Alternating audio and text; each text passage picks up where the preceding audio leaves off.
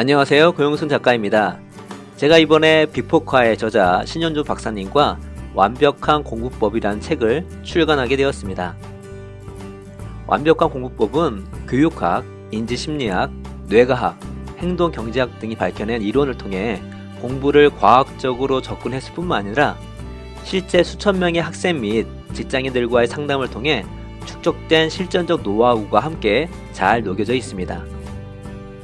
음, 공부의 본질에 그 어떤 책보다 가깝게 다가섰으며 실질적으로 도움이 되는 공부법을 종합적으로 제시하고 있다고 자부합니다. 왜 공부를 해야 하는가? 공부는 재능인가 노력인가? 기억은 무엇이며 어떻게 오래 기억할 수 있을까? 영어 듣기, 읽기, 말하기, 쓰기는 어떻게 공부해야 하는가? 목표가 왜 중요하며 어떻게 하면 효과적인 목표 설정을 할 수 있을까? 시험 불안은 어떻게 극복할 수 있을까? 어떻게 환경 설정을 해야 공부의 효율을 올릴 수 있을까? 메타 인지가 무엇이고 공부에 왜 중요한가? 독서가 왜 필요하고 그 효용은 무엇일까? 직장에서 일을 잘할 수 있는 공부는 무엇인가? 완벽한 공부법은 학생부터 직장인까지 모두가 아, 제대로 된 공부를 할 수 있도록 돕는 최고의 공부 지침서입니다. 저는 완벽한 공부법이 여러분의 성장을 돕는 최고의 파트너가 될 것이라 확신합니다. 감사합니다.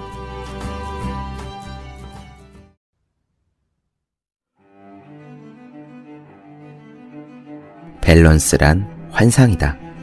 밸런스를 인생의 목표로 정한다면 영원히 거기에 이를 수 없을 것이다. 미국 기업인 멜린다 브라운의 말입니다. 검도를 수련하다가 질문을 했습니다. 가장 안정된 자세란 어떤 것이지요? 검도 실업팀의 주장과 코치를 겸하던 사범님은 이렇게 답했습니다. 안정된 자세란 없습니다. 역삼각형처럼 불안정하지만 그 역삼각형이 계속 움직이기 때문에 안정된 것입니다. 공부 계획을 세울 때 잊지 말아야 하는 점이 있습니다. 바로 모든 계획은 어그러지기 마련이라는 사실입니다. 대다수의 사람들이 공부, 휴식, 운동, 놀기처럼 균형이 딱 맞는 하루를 목표로 하지요. 하지만 예상하지 못했던 일은 항상 생깁니다. 운동을 빠지는 날도 있고 공부를 못하는 날도 있어요. 문제는 그런 어쩔 수 없는 상황이 왔을 때 짜증을 부린다는 점입니다. 이는 공부 계획에 대한 집착 때문입니다. 움직이지 않는 완벽한 균형점은 존재하지 않습니다. 설사 하루의 계획이 어긋나더라도 1년의 계획이 들어맞는 사람이 진짜 고수입니다. 경조사가 생겨 공부를 못하면 주말에 보충하면 됩니다. 이번 주에 바빠서 운동을 걸렀다면 다음 주에 좀 더 시간을 쓰면 되지요. 로마인 이야기를 쓴 시오노 나나미가 말하길 균형 감각이란 양 극단의 중간에 가만히 서 있는 것이 아니라 끊임없이 좌우를 오가며 최적점을 탐색하는 과정이라고 했습니다. 안정은 움직임 속에 있습니다. 팽이는 계속 도는 한 절대 쓰러지지 않습니다. 365 공비타민 진정한 안정은 끊임없는 움직임 속에 있다의 한 대목으로 시작합니다.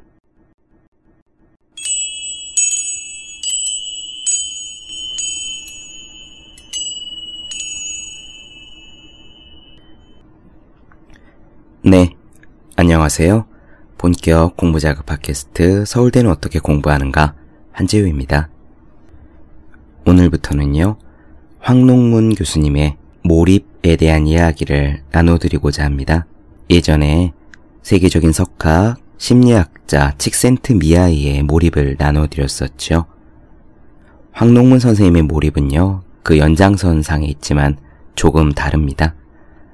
칙센티미아의 몰입이 일상에서 몰입도가 높은 활동, 그러니까 농구, 정원 가꾸기, 합창단 활동, 춤추기, 뭐 그런 것들을 의미한다면은 황농문의 몰입은 그보다 한 발짝 더 나아갔다고 할까요? 문제 해결을 위한 몰입, 뇌의 활동을 극대화시키는 몰입입니다. 그래서 칙센트 미아이의 몰입이 바람직한 삶, 충만한 삶 이런 것들에 초점이 맞추어져 있다면 황농 교수님의 몰입은 일과 공부에서 생산성을 극대화하고 끝내주는 아이디어를 도출하는 노하우로서의 몰입이다 라고 대략적으로 말씀드릴 수도 있어요. 물론 이것은 양적인 차이 또는 활용 방법으로서의 차이이지 본질적으로는 다르지 않다고 저는 그렇게 생각합니다. 이 몰입에 대한 이야기를 시작하기 전에 먼저 말씀드려야 할 게 있어요. 사실 저는 황농문 교수님이 한 몰입 경험을 한 적이 없습니다. 여기 사례에 보면 정말 잠자면서도 생각이 이어진다던가 마치 강도 높은 명상 수행을 할 때와 같은 안거에 들어간 선빵 스님들이 하실 것 같은 그런 경험들이 많이 나오거든요. 실제로 제가 잘 아는 스님 한 분이 계신데 그분은 수행을 무척 많이 하신 분이에요.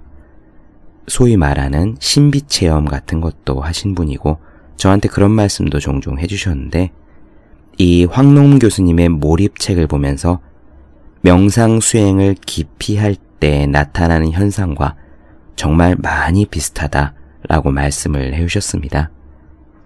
아무튼 안타깝지만 저는 아직 황농문 교수님처럼 몰입 체험을 해본 적은 없어요. 또 직장 생활에 이렇게 팟캐스트에 여러 가지 일들을 하다 보니까 일상 생활을 완전히 차단하고 몰입에 들어가기가 쉽지 않은 것도 사실입니다. 그런데요, 이번에 제가 다른 일이 있어서 칙센티미아의 몰입책, 그리고 황농 교수님의 몰입, 공부한 힘 같은 책들을 쌓아놓고 다시 꼼꼼히 살펴볼 필요가 있었는데, 예전에 읽을 때보다 더 잘 눈에 들어오더라고요. 이해도가 많이 높아졌다는 것을 알 수 있었습니다. 또 황농문 교수님의 몰입처럼 100%의 완전한 몰입은 아니더라도 저도 역시 몰입도가 없는 상태에서 의지력을 발휘해서 어느 정도 몰입도를 의식적으로 올렸던 그러면서 저 자신을 관찰했던 그런 경험들은 조금 있으니까요. 그런 것들을 토대로 이야기를 한번 전달해 보면 좋겠다 싶었습니다. 황농문 교수님의 몰입책들을 한번 같이 꼼꼼하게 읽어본다는 느낌으로 그렇게 나가보도록 하죠. 먼저 전체 내용이 잘 나와 있는 서문의 일부분 이야기로 시작해 보겠습니다.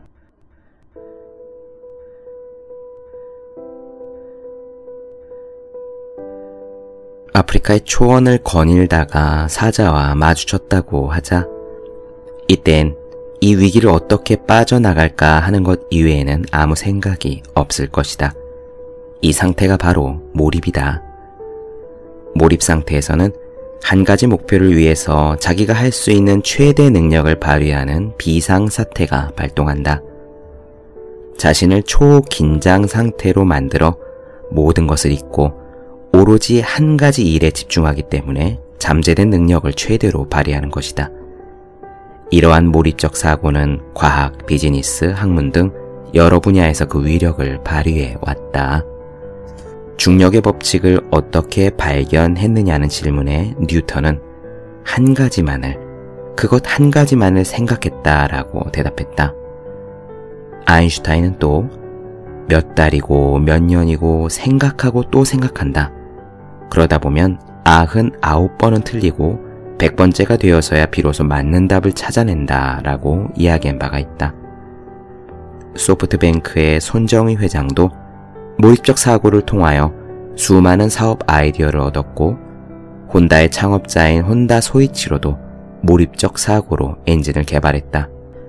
투자의 귀재 워렌 버핏도 몰입적인 사고를 하기로 유명하다. 버핏이 설립한 회사인 버크셔의 직원은 버핏은 하루 24시간 버크셔에 대해서만 생각한다 라고 말한다. 또 마이크로소프트의 빌 게이츠는 Think Week라는 사고 주간을 두어 1년에 두 번 인적이 없는 외딴 별장에서 일주일씩의 시간을 보낼 만큼 몰입적 사고를 중요하게 활용하고 있다. 마이크로소프트의 비전 중 상당수가 바로 이 사고 주간에 몰입적 사고에서 결정된 것으로 알려져 있다. 우리처럼 보통 사람들이 그들의 머리를 따라잡기는 어렵다. 그러나 적절한 방법을 알고 노력한다면 이들이 사용했던 몰입적 사고는 얼마든지 따라할 수 있다. 나의 개인적인 경험에 의하면 몰입적 사고를 따라할 수만 있어도 우리는 엄청난 위력을 발휘하게 된다. 나 역시 1990년부터 97년까지 아주 특별한 몰입 상태에서 연구를 진행했다. 모든 시간과 마음을 다해 오로지 주어진 문제 하나만을 생각하는 바로 그런 몰입 상태 말이다. 이런 지극한 몰입 상태에 이르면 몇 날이고 몇 주일이고 내내 그 생각만 하고 그 생각과 함께 잠이 들었다가 그 생각과 함께 잠이 깬다. 이런 몰입 상태에서는 문제 해결과 관련된 새로운 아이디어가 끊임없이 떠오른다. 이때 감정적인 변화도 매우 특별하다. 그 문제를 해결할 수 있다는 자신감이 솟구치고 호기심이 극대화된다. 그리고 무엇보다 놀라운 것은 지고의 즐거움이 뒤따른다는 것이다. 바로 사고하는 즐거움이다. 이 사고하는 즐거움은 몰입에 뒤따라오는 것으로 작은 노력으로도 고도의 몰입 상태를 지속할 수 있게 하는 원동력이다. 일단 몰입 상태에 한번 들어가기만 하면 문제가 풀릴 때까지 며칠이고 몇 주일이고 심지어 몇 년까지도 몰입 상태를 지속할 수 있다. 적어도 몰입적인 사고를 하는 동안은 완벽한 삶을 살고 있다고 느낀다. 더욱 중요한 것은 몰입적 사고가 다양하고도 괄목할 만한 성과를 만들어낸다는 것이다. 내가 몰입을 통해서 얻은 성과들 또한 몰입 이전의 내 능력으로는 평생을 연구해도 얻기 힘든 것들이었다. 아무리 돈이 많아도 몰입하지 않으면 행복을 경험하기 어렵고 아무리 즐겁게 놀려고 해도 그 놀이에 몰입하지 않으면 재미가 없다. 행복을 추구하면서도 해야 할 일을 남보다 더 잘 할 수 있도록 해주는 방법이 바로 몰입인 것이다. 몰입적인 사고야말로 잠재되어 있는 우리 두뇌의 능력을 깨우는 멋진 방법이며 우리 스스로 창조적인 인재가 될 수 있는 지름길이라고 나는 생각한다. 네, 이렇게 이야기한 황노문 교수님은요, 세상을 바꾼 천재들도 다름 아닌 몰입을 통해서 그런 멋진, 엄청난 성과들을 얻을 수 있었다고 강조합니다. 이어가 볼게요. 과학문화연구소의 이인식 소장은 자신이 신문에 연재했던 칼럼을 통해서 천재와 보통 사람의 차이점을 명료하게 설명한 바가 있다. 천재의 수수께끼에 도전한 인지 과학자들은 천재나 보통 사람 모두 문제 해결 방식이 동일한 과정을 밟는다는 것을 밝혀냈다. 다시 말해, 천재와 보통 사람 사이의 지적 능력 차이는 질보다는 양의 문제라는 것이다. 네, 그렇습니다. 여기서 질과 양의 차이라는 것은 이런 거예요. 가령 우리가 서울에서 부산까지 이동해야 하는 문제가 있다라고 쳐봅시다. 천재들이나 보통 사람들이나 똑같이 한 발 한발 땅을 디뎌가면서 이동을 해야 한다는 겁니다. 천재라고 해서 땅을 쭉쭉 끌어당길 수 있는 축지법을 쓸 수 있는 것은 아니라는 거죠. 그러므로 같은 시간에 더 부지런히 움직여서 더 많은 양을 움직여서 보통 사람보다 더 빨리 부산에 도달하는 것이 포인트입니다. 지적 능력의 차이는 질보다 양이다라는 것이 이런 이야기예요. 천재들의 예를 이어가 보겠습니다. 뉴턴은 어떻게 만류인력의 법칙을 발견했느냐라는 질문에 대해서 내내 그 생각만 하고 있었으니까 라고 간단하게 대답했다고 한다.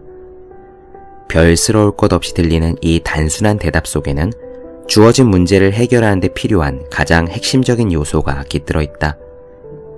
뉴턴의 답변에서 생각이란 일반적으로 사람들이 하는 생각과는 의미가 다른 몰입적인 사고를 뜻한다. 뉴턴의 일생을 다룬 프린키피아의 천재라는 책에는 그의 독특한 사색 방법이 자세히 소개되어 있다. 뉴턴은 한 가지 문제를 붙잡으면 밥 먹는 것도 잠자는 것도 잊어버렸다. 접시째에 내버려둔 음식 때문에 그의 고양이는 나날이 뚱뚱해졌고 밤잠을 설치고도 뉴턴 자신은 밤을 새웠다는 것조차 몰랐다고 한다. 특히 밤을 새워서 어떤 명제를 발견했을 때는 거기에 만족해 몸이 상하는 것도 모를 정도였다. 나이가 들어서도 그의 연구열은 식을 줄을 몰랐다. 뉴턴을 식탁으로 불러들이려면 식사가 준비되기 30분 전부터 불러대야 했으며 식탁에 앉아서도 책을 들여다보느라 음식에 손도 대지 않는 날이 허다했다. 심지어 저녁 식사로 차려진 죽이나 달걀을 다음날 아침밥으로 먹는 일도 흔했다고 한다.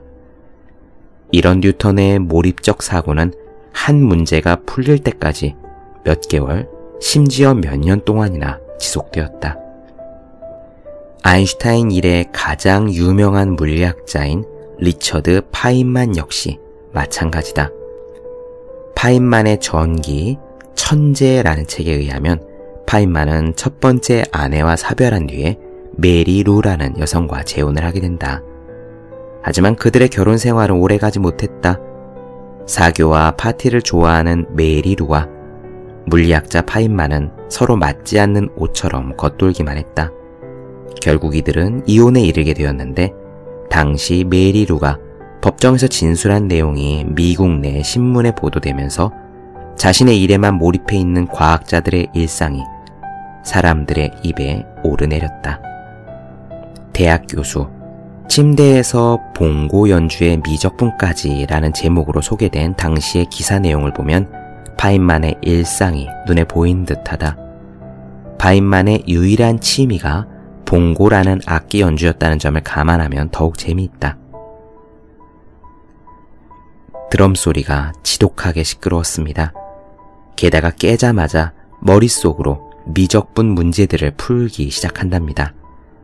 차를 몰면서도 거실에 앉아서도 밤에 침대에 누워서도 그는 미적분 문제를 풀었지요. 사교적인 메리루에게 파인만의 이런 생활 습관은 지루하고 고통스러웠을 게 뻔하다. 하지만 리처드 파인만은 웃으며 당당히 말했다. 물리는 나의 유일한 취미입니다. 그것은 나의 일이자 오락이기도 하죠. 내 노트를 보면 알 수 있듯이 나는 항상 물리에 대한 문제를 생각합니다. 또 다른 사람, 미국의 유명 대학의 교수 자리도 마다하고 평생 문제만을 찾아다닌 전설적인 수학자, 방랑 수학자, 화성에서 온 수학자 등의 별명을 얻은 헝가리 출신의 폴 에어디시, 그의 예를 들어보자. 폴 에어디시는 보통의 수학자가 평생에 한 편 쓸까 말까 한 수준 높은 논문을 무려 1500편 가까이 발표했다. 그의 전기를 읽어보면 그가 평생 동안 몰입 상태를 유지했음을 알 수 있는데 그는 아내도, 아이도, 직업도, 취미도, 심지어 살 집도 없이 평생을 수학에 바쳤다. 그 어떤 것으로부터도 구속받지 않고 좋은 수학 문제와 새로운 수학 인재를 찾아다니는 데만 관심을 쏟아부었다. 그는 전 세계를 휘젓고 다녔고 대학에서 연구소로 또 다른 대학으로 방랑을 계속했다. 그는 날마다 19시간씩 수학을 생각하고 저술하였으며 결국 1475편이라는 방대한 분량의 논문을 남겨 후학들을 자극했다. 그렇습니다. 이렇게 세계적으로 탁월한 업적을 남긴 위대한 위인들, 그 사람들은 황농문 교수님이 말한 대로 몰입적 사고를 통해서 그들의 성과물을 내놓았던 겁니다. 원래 몰입이라는 건요, 전에도 말씀드렸지만 심리학자 칙센트 미하이가 만들어낸 개념이에요. 몰입 이론의 창시자라고 할 수 있는 미하이, 칙센트 미하이는 몰입을 flow라고 이름 붙였습니다. 삶이 고조되는 순간 마치 자유롭게 하늘을 날아가는 느낌이거나 물 흐르는 것처럼 편안하고 자연스럽게 행동이 나오는 상태에서 몰입이 이루어진다고 했죠. 직센티미아이는 몰입에 대해서 이런 식으로 표현했어요. 몰입은 의식이 경험으로 꽉 차 있는 상태이다. 이때 각각의 경험은 서로 조화를 이룬다. 느끼는 것, 바라는 것, 생각하는 것이 하나로 어우러지는 것이다. 그러면서 칙센트미아이는요, 스키를 타고 산비탈을 질주할 때를 예로 들었습니다. 정말 그때만큼 순수한 몰입, 멋진 몰입을 설명하기 좋은 예도 흔치 않을 거예요. 우리가 스키를 타고 산비탈을 질주할 때는 그 누구라도 몸의 움직임, 스키의 위치, 얼굴을 스치며 지나가는 공기, 눈 덮인 나무에 주의를 집중합니다. 정말 조금이라도 마음이 흐트러지면 눈 속에 꼬꾸라지기 십상이기 때문에 다른 생각이 비집고 들어올 틈이 없지요. 바로 이 순간 우리는 완전한 몰입을 경험하게 되는 겁니다. 직센트미아이는 삶을 훌륭하게 가꾸어 주는 것은 우리가 흔히 생각하는 행복이 아니라 깊이 빠져드는 몰입이다라고 단언하면서 몰입에 뒤이어오는 행복감은 스스로의 힘으로 만들어낸 것이기 때문에 우리의 의식을 그만큼 고양시킨다 라고 말했습니다. 따라서 행복을 쫓는 게 아니라 몰입에 의해 일과 놀이가 하나로 어우러지는 것이 바람직한 삶이다 라는 게 그의 설명이었죠. 사실 칙센트미아이가 몰입이라는 개념을 발견한 것도요.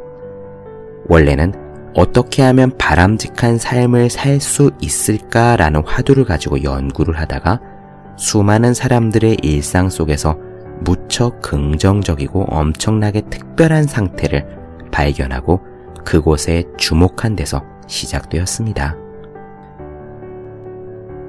그래서 칙센트 미아에는요, 자기 책에서 몰입과 이와 비슷한 심리 상태들의 관계를 설명하기 위해 한 가지 그래프를 보여준 적이 있어요.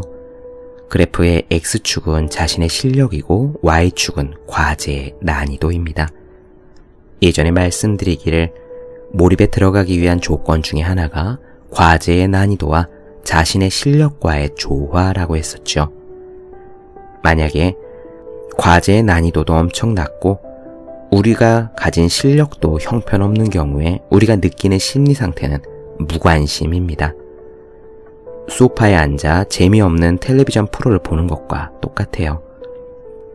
그런데 여기서 우리의 실력이 쫙 높아지지만 과제의 난이도는 여전히 낮을 경우에 그때 우리는 느긋함을 경험합니다. 술술 넘어가는 장르 책들을 들고 읽는 독서 같은 것이 해당될 거예요. 반면 우리의 실력은 형편없는데 우리에게 주어진 과제의 난이도가 엄청 높을 때 우리는 걱정을 넘어 불안감에 휩싸이게 됩니다. 과중한 업무가 우리에게 떨어졌을 때나 시험 기간에 공부를 시작할 때 그때 느끼는 감정이죠. 몰입은 과제의 난이도도 높고 우리의 실력도 상당히 높은 상태 속에서 그 둘의 조화가 일어날 때 그때 바로 발생합니다. 보통 취미 활동이에요.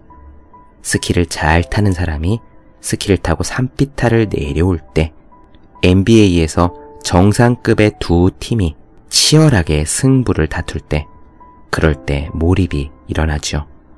계속 이어가 보겠습니다.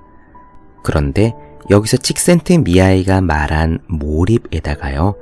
황농문 교수님이 이야기한 몰입은 한 발짝 더 나아가는 그런 것이 있습니다.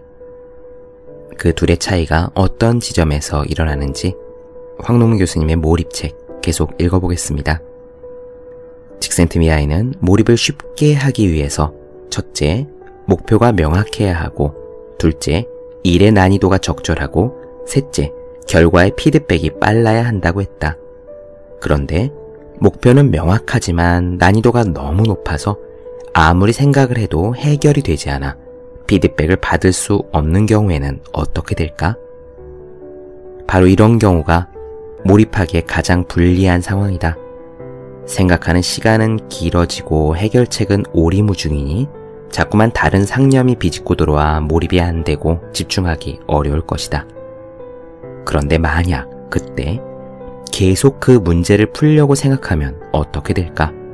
그것도 하루가 아니라 며칠을 계속 그 문제를 해결하려고 끙끙댄다면 아마 우리 몸에서는 문제를 해결하려는 과정 자체를 대단한 위기 상황으로 받아들일 것이다. 얼마나 중요한 문제이기에 몇 날 며칠을 이 문제만 생각할까? 아마도 이 문제를 해결 못하면 죽나 보다라고 판단하는 것이다. 그래서 우리 뇌에서는 비상사태를 선포하고 이 문제를 해결하는데 온 힘을 쏟게 되는데 이것이 바로 내가 체험한 몰입이다. 이 상태에 이르면 다른 모든 것은 잊고 오로지 그 문제만 생각할 수 있는 특별한 상태가 된다. 이 상태는 일상의 다른 몰입과는 달리 순간적으로 유지되는 것이 아니고 조금만 노력해도 내가 원하는 만큼 오랫동안 유지할 수 있다. 그래서 주어진 문제를 풀기 위하여 최고로 활성화된 두뇌를 문제가 풀릴 때까지 얼마든지 유지할 수 있는 것이다. 결국 자신의 지적 능력이 최대로 발휘되는 이러한 몰입 상태에서 문제를 푸는 노력이 몇 개월 이상 누적되면 평소에는 상상도 할 수 없는 어려운 문제를 해결할 수 있게 되는데 그것이 바로 내가 말하는 몰입이다. 네, 이렇게 칙센트 미아이가 처음 이야기했던 몰입과 황농 교수님이 여기서 한 발짝 더 나아간 몰입에 대한 내용은 조금 다릅니다. 실제로 황농 교수님이 어떤 개인적인 경험을 거쳐서 이런 몰입 상태를 만나게 되었는지 다음 시간에 이어가 보도록 할게요.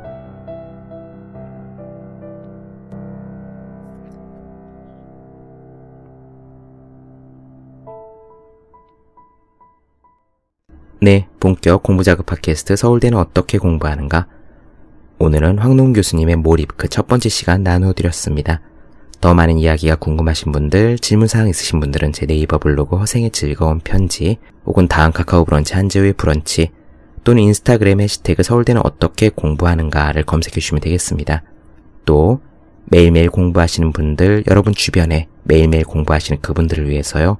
하루 한 페이지씩 읽고 공부할 의욕을 북돋는 책, 보기만 해도 공부하고 싶어지는 365 공비타민을 선물해 주셨으면 좋겠습니다. 오늘 여기까지 할게요. 전 다음 시간에 뵙겠습니다. 여러분 모두 열심히 공부하십시오. 저도 열심히 하겠습니다.